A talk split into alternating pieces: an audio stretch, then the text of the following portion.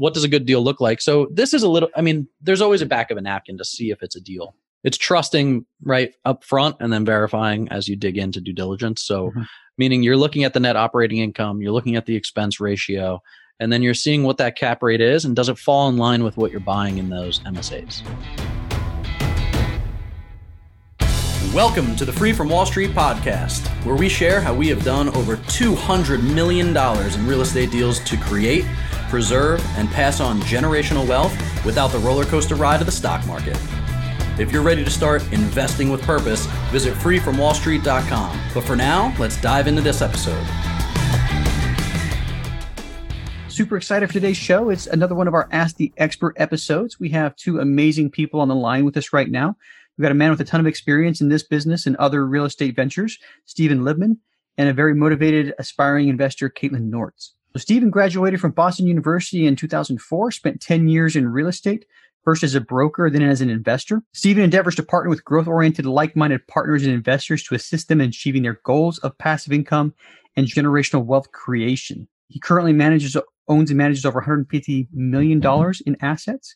And I'll put the rest of the bio in the show notes, and I'll let Stephen tell you about all the other wonderful things that he's done. So that said, Stephen, welcome to the show. Thanks, man. Thanks for having me on. Yeah, I, that gets a little long-winded. I got to shorten that, huh? You know, yeah, well, we, we can... we can. Like, here's it. All the stuff I do. No, yeah. It's all good. You know, it's one um, of those things. I, I do the same thing, you know, when I'm on podcasts, send them bios. But, uh, you know, now that I'm... Now that I'm actually reading the bios, you know, I, I I've done like three bullets, you know, but uh, um, yeah, no, Tops of the Waves is good. Yeah, whole bunch of stuff there to unpack, and you know, for anyone listening, definitely head down to the show notes, check it out. A lot of goodness in there. But Stephen, go ahead and uh, why don't you introduce yourself? Yeah, so uh, I am one of the managing partners of Integrity Holdings Group. We are a multifamily and self-storage investment company. Those are the two asset classes that we live in for volatility reasons, and we could touch on that later. Mm-hmm. But I started in residential real estate, as uh, I think a lot of us do. I was a broker. I was, well, as an agent, right, showing mm-hmm. houses, and then I was a broker managing an office. And my niche in that space was finding good deals for investors to flip. Quick story, one of my last deals I ever did, I made this guy a bunch of money, finding him a bunch of good flips. And at one of our closings, he held my feet to the fire because a pool ladder went missing. It came out of my commission. It was six hundred dollars, but it was the best six hundred dollars I ever spent hmm. because that was the day that I decided I don't want to work for anybody else anymore. Wow. And I uh, started Integrity Holdings Group with my partner, Travis. And then we grew that residential business to one hundred to one hundred fifty flips a year. Mm-hmm. Um, got kicked in the teeth a lot along the way, but figured out some systems and processes and hiring and our, our why, right? And that's mm-hmm. kind of the biggest thing that drives the business. And then um, recognize that this is a very transactional business, right? You do a flip, you get paid once, it, yeah. and then you have to go find another flip or another wholesaler or whatever you're you're doing in the residential space. And not only is it very transactional where you get paid once, but you get killed in taxes along the way. Yeah, it's it's it's not tax friendly to flip flip houses. It's not your ordinary income tax when you're in, I, I just moved to South Carolina, a little bit more tax advantageous than New Jersey was, but up in New Jersey, I mean, we were paying upwards of fifty percent. And now with the potential new tax laws coming down, they said that New York and New Jersey could be sixty-two, sixty-three percent. Oh my goodness. So like, it just didn't make sense. And one of our mentors said, hey, you should start investing some of that active capital into some passive deals and get some of that depreciation. And I said, I don't know what that is. Uh-huh. And he said, well, go read Tax-Free Wealth, right? From Tom Wheelright, who's Kiyosaki's uh-huh. C P A advisor, and read Tax-Free Wealth and recognized that the tax code is not necessarily a book of rules that I should be afraid of, but a playbook on how to pay less taxes if I yeah. use it properly. And uh, and that's how we got out of residential and into commercial. And since then, we've built three ground up self-storage facilities uh, mm-hmm. totaling three hundred fifty thousand square foot. Nice. And we have a couple hundred units of multifamily in uh, Dallas and Columbus, and we're buying a three hundred eighty-four unit right now in Daytona Beach. So nice. That's been the evolution of the business. And uh, and that's kind of the sweet spot that we sit in now. Nice. So yeah, there's tremendous tax advantages to this business. You know, I, I just talked to a, a realtor who, very similar to what you said with flips, it's a transactional business. The way he put it is, I, I go through closing, you know, we celebrate, you know, I always bring champagne out to everybody. And I wake up the next morning and I'm unemployed again. And I've got to start working to do it all over again. But uh, yeah. um, yeah, it, it's, I think that's something that a lot of people look for, is get away from the transactions and get more towards something that's going to produce, you know, multiple, you know, checks along the road for, for actions you're doing right now. Um, so just curious, and my wife is from Lexington, South Carolina. Where in South Carolina did you guys land? So just outside of Hilton Head in a town called Bluffton. It's right okay. over the bridge. Nice. Literally went on vacation the week before Christmas. Never mm-hmm. been down here. And being an investor, we always are looking at Zillow, right? So we're yep. like, this looks like a good deal in a nice community. Let's go take a look yep. and make an offer and buy it and, and go home and sell all of our stuff. And now so that's we're exactly moving. What we did. Yeah. And now we're moving with three yeah. small kids. And uh, yeah, it was impromptu, which is not my wife. That's very much me. I'll jump and grow wings on the way down. My wife, we prayed about it. She had peace. We pulled the trigger and here we are. Nice. Yeah. I, I love South Carolina. It's it's where we do most of our investing. And incidentally, two weeks ago, uh, we spent the week at Myrtle Beach, you know, so that's that's kind of our annual vacation spot. Awesome. Um, well, but, we'll get to uh, play some golf then. You head out here. Absolutely. I mean, Myrtle Beach has some great golf. Hilton Head has some great golf, you know, either way. Um, when I'm down there, you know, I'll look you up and uh, we'll definitely, definitely hang out. But uh, sounds good. All right. So, so. Back to, to multifamily ventures. Um, so you say multifamily and self-storage. We we don't talk a lot about self-storage on this podcast. I'm, I'm going to deviate from my my normal. Uh, tell us why you like self-storage and kind of kind of compare it to multifamily, if you would. Yeah. So when we got into this business, we were looking for something that would be less volatile. I mean, mm-hmm. even the even the single-family space, it was pretty volatile, right? When it rains, it pours, and when it's a drought, you you know you're still burning marketing dollars and cash, but there was a lot of ebbs and flows in that business. So, mm-hmm. you know, we were tired of doing that after a decade. So we said, how do we figure out the least volatile asset classes? And we just dove in and started doing some research. And during the last downturn, self-storage was the only asset class to actually grow year over year through the downturn. You're but, talking the two thousand eight downturn or COVID downturn? two thousand eight two thousand eight yeah. Got it. So, you know, when that meltdown took place, self-storage actually increased five percent year over year through the downturn. Mm-hmm. So we liked that. And Forbes calls it the recession-proof asset class. It's getting pretty crowded now, so it's harder to find good deals. But how's mm-hmm. it like multi and multifamily? Everybody always needs a place to live, right? So we yeah. do B and C class assets, some value add, but those are the types of deals that low volatility. I think the mm-hmm. stat was in two thousand eight, there was a four point five percent uh, mortgage default rate, which is what created the downturn. Okay. And in multifamily, it was like zero point four percent. Yep. Right. So defaults were, so those are the two asset classes that we like because of the lack of volatility. We like consistency in the portfolio. We're building long-term generational wealth here. So we don't need to hit home runs on every single deal. So that's why we we chose those two. Nice. Nice. And and the one thing that I've heard, and it kind of makes sense with the, the self-storage asset class, you know, things are really good. People buy a lot of stuff. And if they buy a lot of stuff, it goes into storage facilities, right? And when things are really bad, people downsize. And then all of their stuff that they bought when times are good goes into storage facilities. But, uh, you True. know, it's uh, so it's a lot of macaroni art. Yeah, absolutely. You know, um, you know, something, you know, I'm, I'm active duty military. And one thing that uh, I think I'm somewhat grateful of, it, it's one of those double-edged swords. But when you move every two to three years, you know, we tend to to go through our stuff a lot more frequently. So so purge stuff, you know, and uh, haven't had to do the self-storage yet, but um, don't do it from a from from a personal perspective. Don't do it yeah. from an owner perspective. Come with all yeah. your stuff, right? But and, and, and park it at your spots, you know, not, a, not not their spots. You know, yeah. we like to say it's a sticky business because once somebody gets once you get them in the door at a hundred mm-hmm. bucks a month. It's one of those fees that just gets charged to them mm-hmm. every single month and they don't come and visit their stuff. They forget about it. Right? It's yeah. like you forget what they have, but yeah, it's a sticky business in that, you know, there's not a ton of turnover, you know, college kids moving in and out, mm-hmm. obviously, but yeah, it's um, it's an interesting business. And price per square foot rentable is almost comparable to multifamily. Really? Right? Wow. But without all of the kitchens and bathrooms and, mm-hmm. you know, plumbing issues and roofs and all that stuff, right? So it's, Um, we just, we built three ground up. So, you know, it's steel and concrete. Yeah. It's yeah. pretty straightforward. Well, you know, as far as the ground ups, um, I listened to uh, one of your podcasts the other day where you talked about one of those, and I encourage everybody. Um, the podcast, let me, if I got it right, um, I had it right here, From Wall Street to Maine. Actually, go ahead. You tell us what the what the, the title is, because I, I just I think I just screwed it up. Yeah, so it's Free From Wall Street. Free From Wall Street. Okay, and I just gave you somebody else's podcast. That's all right. I'm sure that one's great too. Yeah. Mm-hmm. um, yep. But Free From Wall Street because my dad lost half of his uh, money in Wall Street in the last downturn, but then he passed away. He didn't get to ride that wave back up. So, you know, we always like to say it's a game of musical chairs, and you better hope that when the music stops, you have a place to sit. But that's what Wall Street is. Mm-hmm. And, you know, in terms of researching lack of volatility and why we don't put any of our money in Wall Street, unless it's gambling money. I do, I do take a couple yeah. gambles on like Tesla and Zoom. Legalized and stuff and, gambling. Right. Oh, yeah. But absolutely. But it's not predicated on anything real, right? I mean, it used to be predicated on earnings and stuff, but now it's whatever Elon wow. tweets is going to drive the market, which I don't, you know, I can't invest in that. Maybe I'll make mm-hmm. some money in that, but I can't invest long-term for myself and for my kids' retirement to yeah. figure out if that's going to be sustainable, right?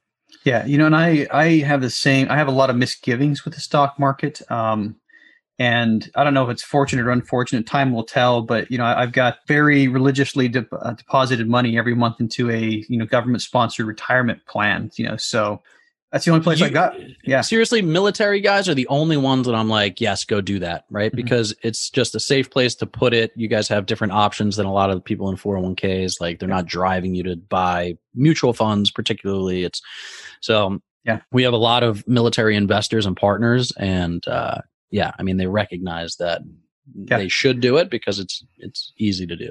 You know, and that that's that's why I did it. It was, you know, twenty-something-year-old Brian who made that decision and put it on autopilot.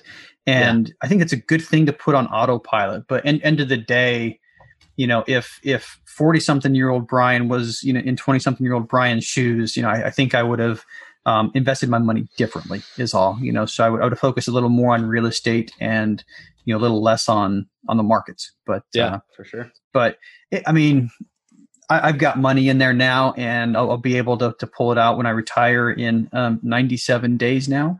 What? And uh, I know, Congrats. Right? Nice. Yeah, that's so exciting. Yeah, that's one of the first things I'm going to be doing is is rolling it over into a solo four oh one k and, you know, dropping it in somebody else's syndication. So anyway, that's I'm right. hands I, off. Almost as, as excited for that as I am for retiring. So. Yeah, but uh, absolutely. Uh, anyway, so one question I like to ask everybody, Stephen, and this is, you know, kind of a, you know, peering into your soul, you know, what's your big burning why? What's your, your motivation for, for doing all of this? So our tagline is invest with purpose. Mm-hmm. And we, uh, so we're a Christian company. We are trying to build the kingdom for Christ. And what that means is love on people, solve some of the hurting in the world, and, um, try to be kind of a light in a dark place, right? Mm-hmm. And very simply, what we do is we carve out a percentage of cash flow and ownership in every single deal that we do for a nonprofit. Mm-hmm. Uh, there's no shortage of need in the world, and we'll give probably over seven figures over the next three years just to nonprofits that we've already partnered with in some of these deals. So that's our why, right? We want to impact the world in a positive way. We want to leave a legacy for ourselves, for our children, for our children's children, uh, in a way where we can say, wow, you know, we've had a lot of fun. We've done a lot of cool stuff, but we've really left a mark and yeah. impacted people in a really positive way. Yeah. And, and when you do it that way, when you, when you're leaving the legacy for your kids, it's not just the legacy of wealth. It's, it's the legacy of giving as well, you know, and, and hopefully, you know, and I, I wish the same thing for my kids is, you know, hopefully, you know, when, when they grow up and you know, inherit some of what I've worked for, they're giving as well. And my, my wife and I also contribute to, you know, our church. And we were just talking last week about, you know, let's, let, let's see if we can make a six figure per year donations to, to charitable organizations, you know, and that's, uh, so yeah, I love, love what you said, you know, it's a great goal. Resonates a lot with me. Um, yeah, I mean, six figures, you know, but to give six figures annually, you've got to be making, you know, you got to have more than six figures coming in the door. And that's right. That's, uh, well, you're, you can overflow, yep. but you have to be filled up first. Right. Yep. And that's, Absolutely. that's kind of the, the rule. And as our income grows, your budgets don't grow necessarily mm-hmm. for the stuff you want. Right. You get to a certain place and you recognize that, okay, we're so we're good. Yeah. Now, what else can we do to impact saving girls from sex trafficking in the Philippines, digging wells mm-hmm. in Western Africa for people that don't have it? Yeah. And, you know, our whole team is, you know, we get together every year, every quarter, and we're talking about the nonprofits that we're going to support that year. And we're all rowing in the same direction. We know that the day to day is multifamily. It's, and what I love about multifamily too, is not only do we get to give in the abundance of the deal flow, but you're impacting all of those families that live in your complexes, mm-hmm. right? We're buying three hundred eighty-four units with almost a thousand people. And you get to impact their lives. Now, is it going to be in a positive or negative way, right, is up to you as the landlord. So that's kind of the the route that you, you get to really touch people in a bunch of different ways through this business. It's amazing. Yeah, yeah and we we also buy the B class and C class. And, you know, we've put dog parks in just about every every apartment mm. complex that can support it, you know, and that's that's yeah. that's a huge deal for we people do that with too. Pets. Yeah. Uh, playgrounds. I mean, not a lot of people use playgrounds, and, and a lot of people tell us it's not cost effective. But for the handful of mothers that have the small kids, I, I can tell you personally, when, when we move, one of our criteria is we want to be close to a playground for the kids. We don't go there a lot, but you know, the playgrounds really help. And I, but you, you can, yeah, yeah. I, we do the same yeah. thing, Brian. It's uh, yeah. And yeah, it's a simple thing, right? We we try to make some outdoor hangout spaces too, mm-hmm. right? Put some benches out with some some grills, some oh, community yeah. grills and things like that, because you can create a community there, right? Exactly. And, and if you want to talk the monetary side of it, um, mm-hmm. the more community-based your community is, the less likely it is that people will move out, and your turnover is the highest your cost. Tenants are. Yeah.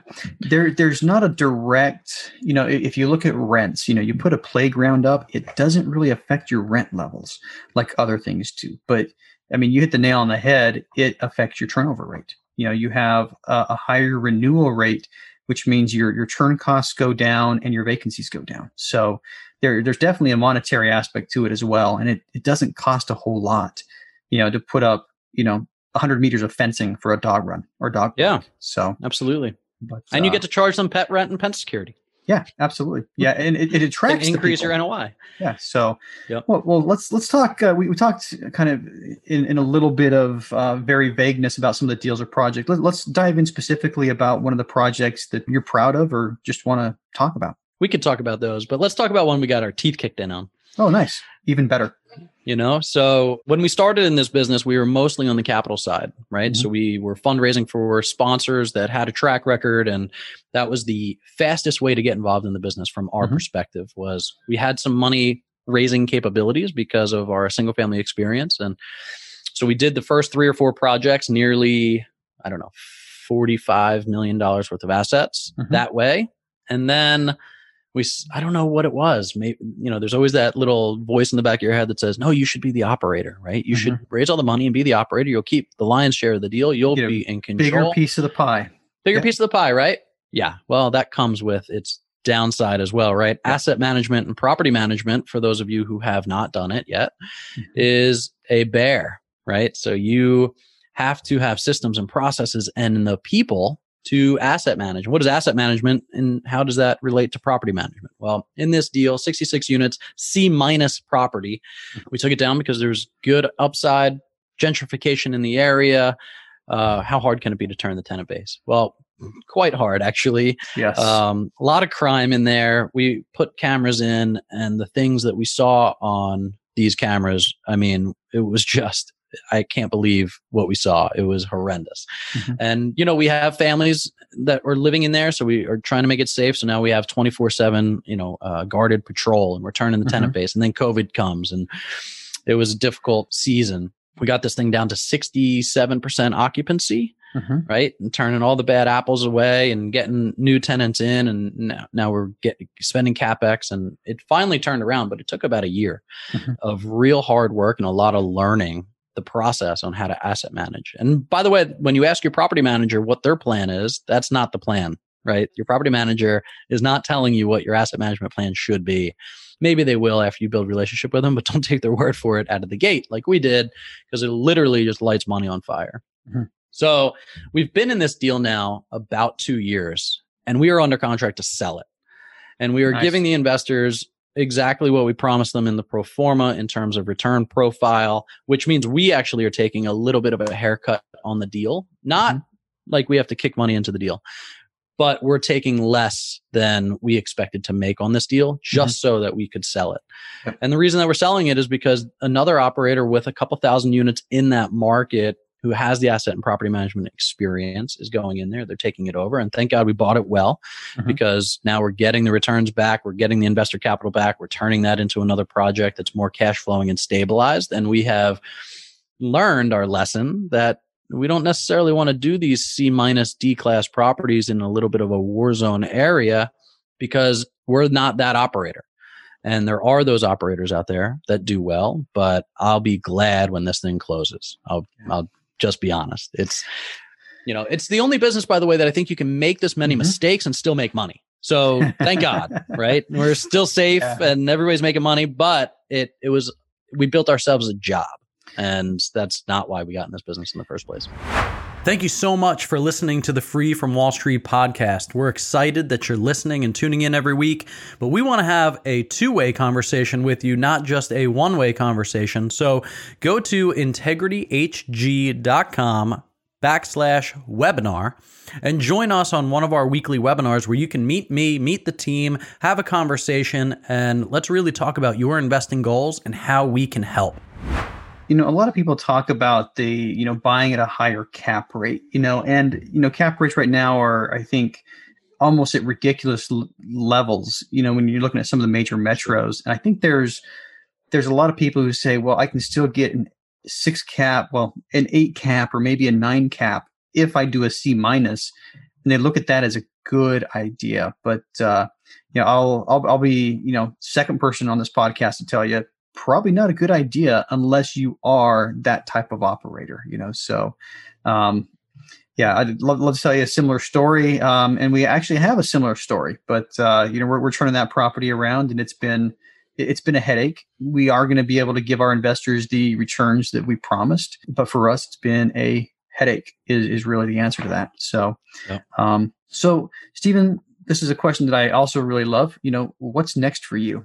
So we've pivoted back to our original model, which is partnering with institutional grade sponsors that have uh, forty years experience, thirty years experience. Mm-hmm. And we basically are becoming the investor first, right? We go into these deals looking at the operator, looking at the market, looking at the deal, doing mm-hmm. the underwriting, and then saying, is this a deal that we're going to put our own corporate money in? Mm-hmm. And once we decide, yes, we're going to do that, then we open up to our investors and invite them to come along for the ride with us. And then for that, we manage the managers, right? We hold the, their feet to the fire, and we are looking at the monthly reports, and we're looking at kind of the budget versus actual variances. And it also gives us the lifestyle that we're looking for, because we're not in the day-to-day. We're not calling the police when we see something on these uh, cameras that we don't want to see. We're also not buying that kind of building anymore, right? We're buying a forty-two million dollars asset in Daytona Beach right now, solid Class B, solid cash flow, solid six cap. And it's a very different type of asset. So what's next for us is more of that, right? We want to live in the forty to sixty million dollars asset range. Uh, we want to do four to six of those a year, depending on capital raising capacities. Mm-hmm. And eventually we want to be able to do these deals to where we're not carving out a piece for the nonprofit, but we're just keeping a small piece for ourselves, and we're doing deals and giving them away. Nice. Yeah. So, so looking at your progression, you know, once you got into multifamily, you started raising capital for other people's deals, decided to do a G P or a, a, a sponsorship of your own, and now you're back to raising capital. So, yeah, we did three deals, by the way. I mean, over two hundred and something units where we were the lead sponsor. That one was the hardest. The other two yep. are, are, we've learned a lot, and we're, we're okay there. Yep. But also, it's still a time suck for somebody in my company, mm-hmm. right? And we want to keep the team lean, and now finding these institutional grade sponsors that have all this experience. We're basically stealing those guys from Wall Street. The con- the the guy that we're working with on this next deal has been historically funded by REITs. He loves the Free From Wall Street idea because we're giving higher returns to our investors than Wall Street is. And uh, we're able to keep more of the returns in the deal versus giving it to Wall Street. So helping them become free from Wall Street. Yeah, that's right. Podcast plug right there. If you guys didn't catch Nailed that. It. But uh, boom. yeah. And if you're watching the video, you may have seen me pick up my phone to actually double check the title before I threw that out. But uh, that's that's all right. Um, anyway, thanks for thanks for sharing your story. Uh, we're going to shift gears right now and bring on Caitlin. Caitlin Nortz is a former college and professional volleyball player turned sales professional. She loves to run, cycle, play tennis. She lives in Chicago. Tundra is how she puts it. Hey, Caitlin, is it cold? Is it cold there right now? It actually kind of is. We uh, yeah. took a turn and then went right back. We're in oh, the thirties today, I think. Oh, geez. Yeah. I mean, I, it, I've got a jacket on. I woke up this morning and I identified with summer. And so I put shorts and a polo on, but uh, the weather, um, the weather did not identify the same way as I did. But uh, anyway, I'm going to, I'm going to finish your bio and then we'll, we'll, uh, we'll discuss them a little more. But so lives in Chicago, she fell into real estate as a mentor suggested that she turned her primary residence into a rental. She then got her broker's license in Illinois, joined a condo board, L P'd in a seventy-two unit, and is now looking to G P in the space while still pursuing L P opportunities. Um, so that said, Caitlin, welcome to the show. Thank you. Thanks for having me, Brian. Stephen, I'm happy to meet you, and congrats on the move to South Carolina. I lived there for seven years, and it was amazing. Oh, cool. Yeah. Yeah, it's really eighty degrees town. Today. You guys are... Oh, my gosh. I'm going to yeah. go play golf later, so... Yeah, my, my kids were in the water two weeks ago. You know, I mean, it was it was it was beautiful. So, where in South Carolina? I mean, let's have the South South Carolina love fest. Where in South Carolina did you live? Yeah, so we were in a really small town called mm-hmm. Greenwood, South Carolina. Mm-hmm. I think it's like forty-five minutes from Greenville, which a lot of people know. Yep. Um, but yeah, my dad was transferred down there when we were little, so we spent seven years there, and then I spent another five in North Carolina. But that was more like in my adult life. We just looked at a property in Greenwood, actually. So I know exactly. It, it's kind oh of, yeah, I mean, small funny, small. small, small world. It's just, it is a small town, and it's, uh, um, we, we passed on it, but you know, it's, it's kind of like if you put Columbia, Greenville, and Augusta on a map, Greenwood's kind of like right in between all three, where it's like forty-five minutes to an hour to, to all three. So, but yeah, Greenwood, I, I, I know the area well. I love South Carolina. It's a nice place, but anyway, Caitlin, let's let's talk more about you. Tell us about yourself, your background and history, and and kind of walk us up to what got you really super interested in apartment investing. Yeah, sure. So I grew up in a big Midwestern family. Um, my dad's like one of twelve, so I have forty cousins on that side wow. of the family. Mm-hmm. yeah. And then just like my life was full of sports, like playing three seasons of sports and ended up getting a college scholarship. And then played for about a year in Spain as well. Nice. And then after, yeah. And um, I decided, you know, I think it's time to like come back to the States, get a corporate job, climb that career path in corporate. And I went to Limited Brands, got a job there, and I just was super unhappy. So mm-hmm. transitioned, got into sales, which was like as much as an entrepreneur I felt I could possibly be without owning my own business. And my family also like said, you know, that'd be a good next step, and a couple of mentors. So I listened to them, and then eventually bought, bought my first property. And they said, you know, you should put ten percent down on this condo, buy the one beside it, rent that out. I'm like, this is the biggest paycheck I've ever, or the biggest check I've ever wrote. So I can't imagine mm-hmm. doing two and just being a yeah. property manager and owning a place. It seemed overwhelming to do solo, all while like taking on a new job. Mm-hmm. Um, so fast forward, I bought the one property, moved out really quick. My job transferred me, rented it out. It's been a rental for since twenty seventeen. Um, I'm actually getting ready to sell it in a couple months, and I'll make like fifty K on it. So nice. It's been an amazing accidental, uh, purchase okay. and just cash flowing the whole time. So as I'm learning this, I have these side-by-side investments in the market, and I'm watching what's happening here alongside the accidental real estate. And I just, I've really enjoyed like not only just the actual asset class of real estate, and there's so many ways to invest within, but I mean, financially it just create, it can create freedom off yeah. of building passive income and whatnot. So and like you said, Stephen, like I can't, you know, who wants to sit back and wait on someone's tweets to determine like your financial future? It's just, it's an uncomfortable way, way to live, and rather comical. So it's terrifying. eighty percent of Americans, that's how they retire. Yeah, yeah, it is. Scary. And I've been fortunate enough to like get some good advice from my mentors. I have one that's a lot more seasoned than I am, and he's retired, and he he's a Midwestern guy, spent a lot of time in corporate, uh, lived in Chicago, moved to Florida. And he goes, you know, I retired at this time, and I look at myself and all my buddies who retired and those that invested heavy in the markets just didn't end up in a good spot. And he spent more in real estate and he's in a good place. So I'm like, there's living proof of a guy that I know and respect. Like, yeah. I think I should listen. And I'm also firsthand experiencing like the difference in what's getting better returns. Yeah. So that's kind of why I pursued it. You know, some, something that uh, that I, I noted, you, you talked about the writing that big check for the investment, you know, and I, I went through the exact same thing on our, our first two investment properties, you know, is is feeling uncomfortable writing the biggest check of my life. But I, I will tell you six, eight, ten years later, those big checks have turned into cashing the biggest checks of my life, you know, and that's that's really, you know, seeing the cash flow come along, along the way was was nice. But at the end of, you know, coming full cycle on those when when we decided to finally sell them, and incidentally, we decided to sell them to get into multifamily, you know, just cashing those biggest checks, you know, it, it just, all of a sudden, it's a lot easier to write bigger and bigger checks, knowing that, hey, I turned three thousand into one hundred five thousand, and then I turned fifteen thousand into one hundred fifty thousand, you know, so, and yeah, the returns between my real estate ventures and all that money I've got locked into my retirement account, I mean, it's, it's lopsided. And um, you can obviously tell which direction is lopsided because I'm moving into the apartment industry. So, well, and it's um, a great, it's a great year too, right? I mean, the market made twenty percent this year.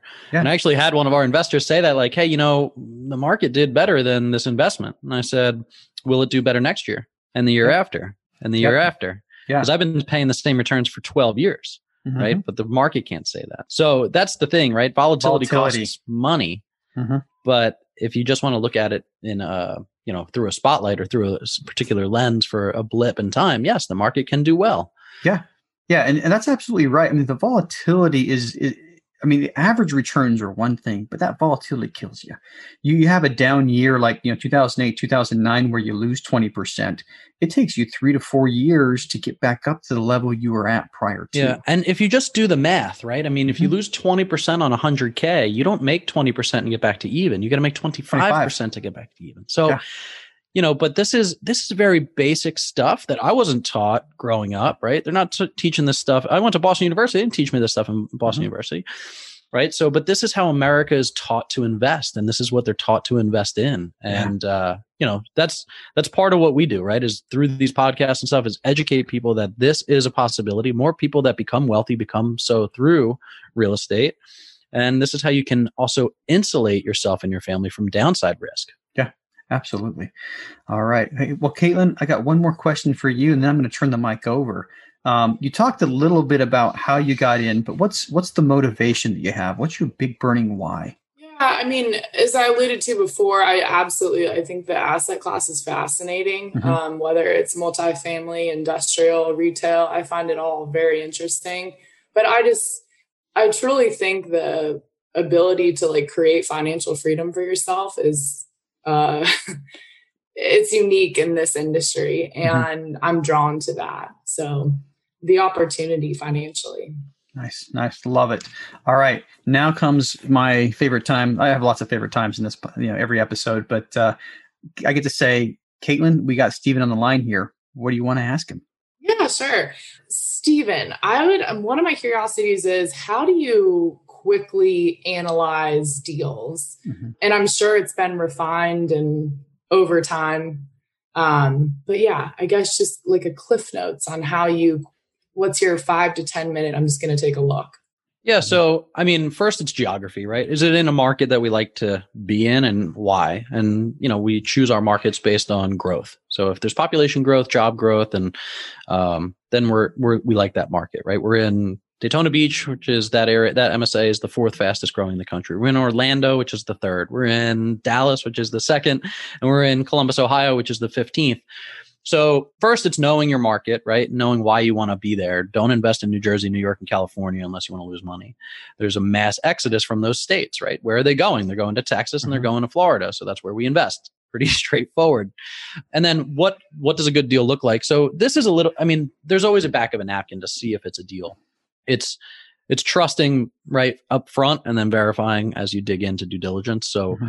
meaning you're looking at the net operating income, you're looking at the expense ratio, And then you're seeing what that cap rate is, and does it fall in line with what you're buying in those M S As, right? So if it's, it's very simply, here's what the net operating income is. If it's running at a fifty-five percent expense ratio, then we know we can pull that down typically to forty-seven, forty-eight percent.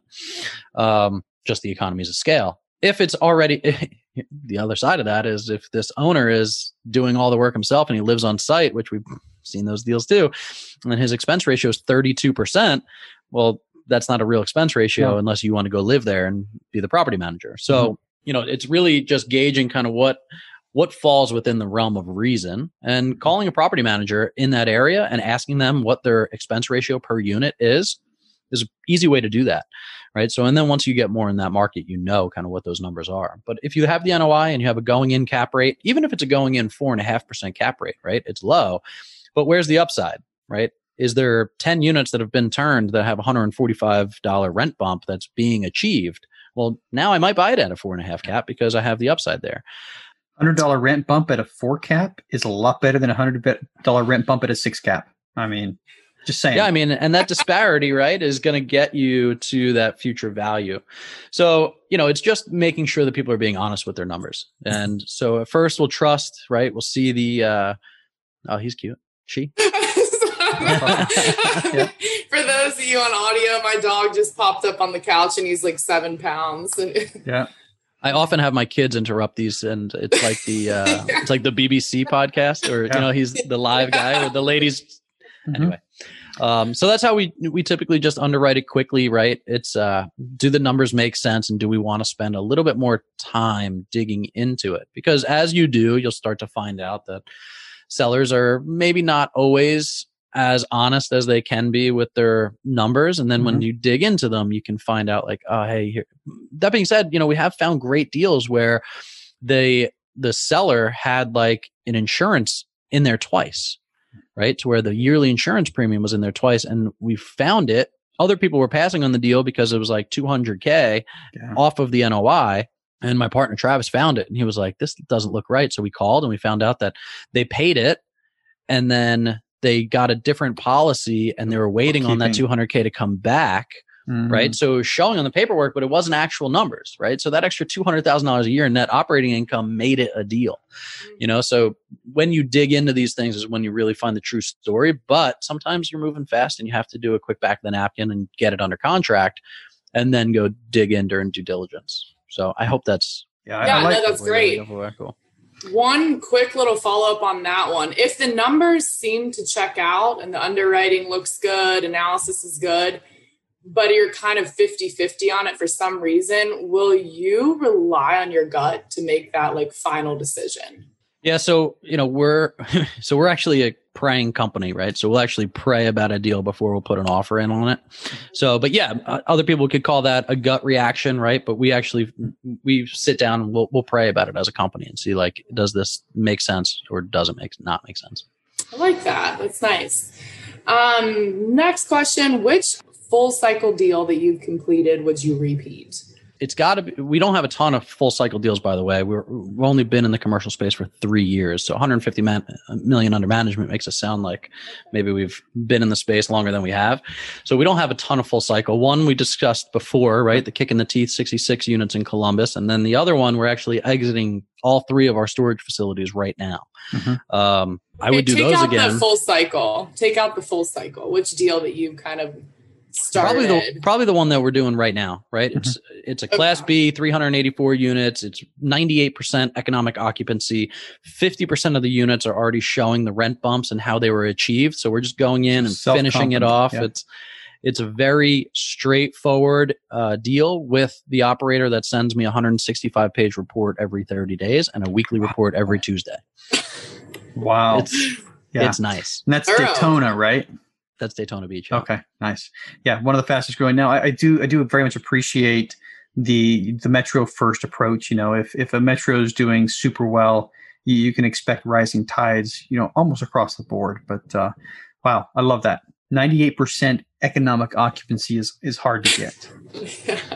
In so. a post-COVID world, right? I mean, mm-hmm. so it's yeah, it, it's that's why I like it. It's yeah. uh, it's a recapitalization, not even a full acquisition. So the operator mm-hmm. already owns it. Has been there for eighteen months, knows the asset inside now. It's mm-hmm. very, you know, we're, like we said, we're pretty risk averse. So this is a very low risk, great cash flowing deal. So they're bringing in more money to finish renovations. Is that the the, the play on this? No. One? So it's kind of, so if you've listened to like how Grant Cardone does his deals, this operator did the same thing. He'll go in, he'll plop ten million dollars of his own cash down, and then he'll yeah. recapitalize his, and get his money, money out. back out got so it. he can continue to pursue other deal flow. Got it. Got it. Got it.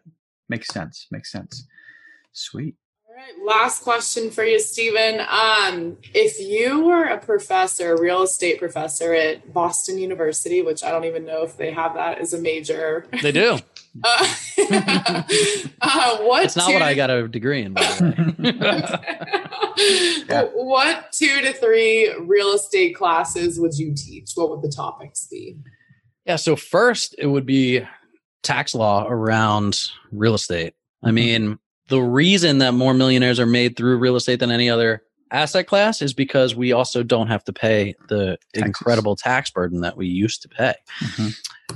I'm actually getting a six-figure check back from the I R S because, and this, I mean, I'm going to frame this thing and hang it in my office, right? Because I've been paying taxes yeah. for so long in the single-family space. But yeah. buried in the CARES Act was a net operating loss carryback. Meaning I could take all the depreciation from last year, and instead of just carrying it forward, I could carry it backwards up to five years. So I get the five years of taxes that I paid in the last five years of my residential real estate business, oh, wow. I'm getting back. So they're writing me a six-figure check that I will mount on my wall somewhere. And, mm-hmm. you know, and now in moving forward in perpetuity, I get to carry that depreciation forward, right? On just this one deal that we're going to be doing, it's going to be between twelve and fifteen million dollars in depreciation that we're going to be able to take. Yeah. So generally, I mean, the L P investor, the G P investor, I don't care where you sit in the capital stack on these deals, understanding the tax benefits and how that pours gasoline on your investment returns, right? I mean, so if you're getting twelve percent in the market versus twelve percent in real estate, that's great, right? But your real estate gains are actually like fifteen point six four percent because you're actually not paying the thirty percent yes. in taxes on it, right? Or if you just take that thirty percent tax of your regular income tax, your ordinary rate, and you convert that to a capital gain rate at fifteen percent, you're saving fifteen percent in taxes, mm-hmm. right? And I was in the single family space for a decade. And it wasn't until somebody else told me that I was paying too much in taxes and I should start investing some of that active income into passive deals that I started to really recognize that this is how rich people get rich. Yeah. Right. So it's they keep um, more. Yeah, you get to keep more. I mm-hmm. So I said to my wife when I made this pivot into the commercial space, I said, we can actually work less, make less money, and keep the same amount. And yeah. that's not what happened, but you could. Right. It can happen. It can happen. It can happen. Yeah. So that, that's something I've I've always been attracted to. Anyway, go ahead. Continue, Stephen, please. Yeah. So, I mean, so that's the first, and you know, that's the first topic that I would like to teach on is kind of just the depreciation and how it affects different gains. And, you know, I think you mentioned before the show, you were in crypto, right? So if you make some crypto gains or you do some stock market gains or you do some private lending on the side and you're doing hard money gains, the depreciation can go against all of those passive gains, right? And if you're a real estate professional like I am, where this is what I do full time, it can go against your ordinary income as well. Yeah. So there's little caveats in there where you can just continue to figure out ways to save money. So that I think is an important textbook that has been written, but should be discussed a lot more, especially at the college level. And then second from that is probably just, it's a negotiation class, right? Like if, if you know how to build relationship with people and get rowing in the same direction as your counterpart, you know, if you haven't read Never Split the Difference, read it. Buy it, listen to it. I don't care. Like I've listened to the book ten times. I've met Chris Voss. Mm-hmm. He's a F B I hostage negotiator. That was the lead F B I hostage negotiator for uh, like twenty years in Manhattan.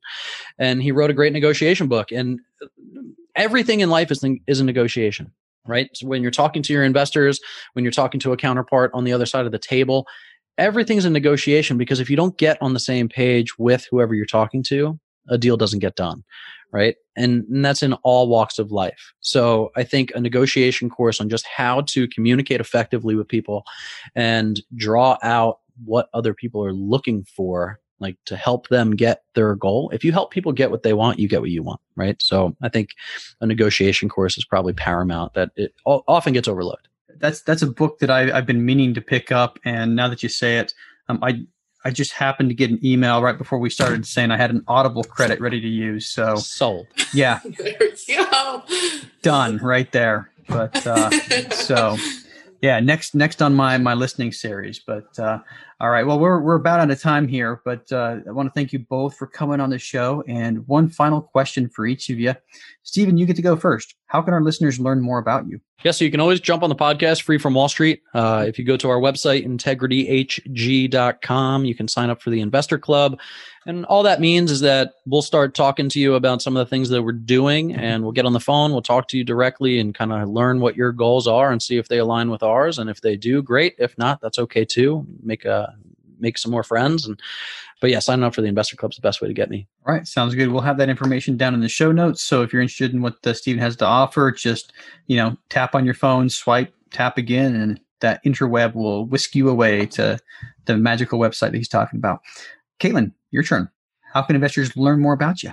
You can connect with me on LinkedIn, or you can add me on Instagram too. Mm-hmm. Um, and I can give you those links to Brian, so you can put them in the show notes. Awesome. And I'm also starting a new job in May as an acquisitions manager for a uh, company called Stablewood Properties. So I'll be buying or helping to buy and analyze retail assets all over the country. So if you're in nice. That space, definitely hit me up. Awesome. Yeah. One, one step closer to, you know, being the, um, the mogul that you're going to be, right?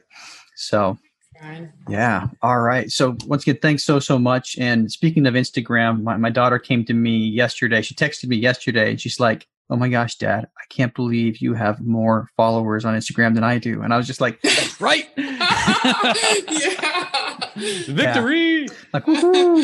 I, I had her beat by three. Not not joking. I had three more than she did. But I'll make sure I jump four. on there and follow you too. Yeah, get, get, get me up to four. Gotta win. You know? Yeah, definitely. So. And anybody else who wants to add to my lead, Diary of an Apartment Investor, that's also in the show notes. So just, you know, click on the Instagram one and boom, there you go. But uh, thanks again, guys. I had a lot of fun. Hope you guys did too. Thanks for listening to the Free From Wall Street podcast. If you like what you hear, leave us a rating and review and let us know what you think.